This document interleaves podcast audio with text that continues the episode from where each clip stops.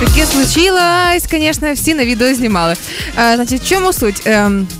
Ем, у жмеринці е, нещодавно парочка не стримала пристрасті посеред білого дня, власне, і зайнялася інтимом прямо на колишньому речовому ринку. Так. Всі ходили повз них, почали знімати це, все публікувати в різноманітних пабліках і так далі. А я думаю, стоп, а чого ви так заздрите людям? Ну потішились би, ну поаплодували би, підтримали. Ви ж всі такі класні, коли даєте поради у Фейсбуках. Тут би порадили, що робити. Ну камон. А подожди, они на бывшем вещевом рынке или этот рынок функционирует? Ні, ну колишній речовий ринок. Там что-то есть на этом рынке? Е, Не знаю настільки детально. Я теж думала, якщо раптом щось ще продається, можливо, надто класні речі обрала на, на дівчинка. вещах бы они могли это делать. Либо, знаешь, а- а она говорит, давай разбросаем вещи и займемся сексом. Он говорит, у нас не так много вещей. Она говорит, есть идея.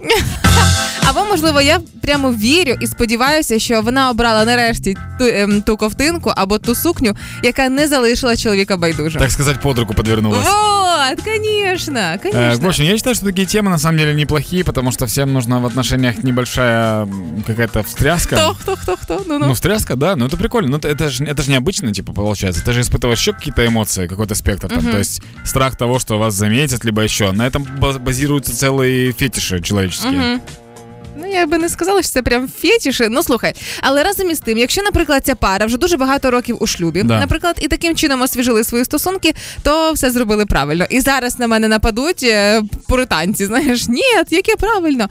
Ну дивіться, якщо е, немає значення, що відбувається в особистому житті чужих людей. Якщо це не стосується вашого ліжка безпосередньо і вас, то чого їх за це хейтити? Для чого писати гнівні коментарі? Якщо ну зайнялись, ну так буває. Я еще думаю о том, что это может быть же классный маркетинговый ход. Это же рынок. Мар... А що там можна продати за це?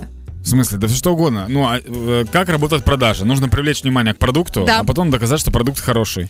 Вот смотри, есть черешня. Черешню сейчас все продают. Ей никого не удивишь.